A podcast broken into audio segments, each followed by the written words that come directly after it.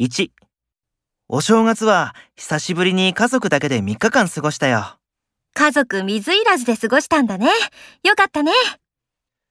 2、うちの母親、子犬を飼い始めたんだけど、もう毎日べったりで、私の世話なんかゼロだよ。なるほどね。相手は犬なのに猫可愛がりしてるわけね。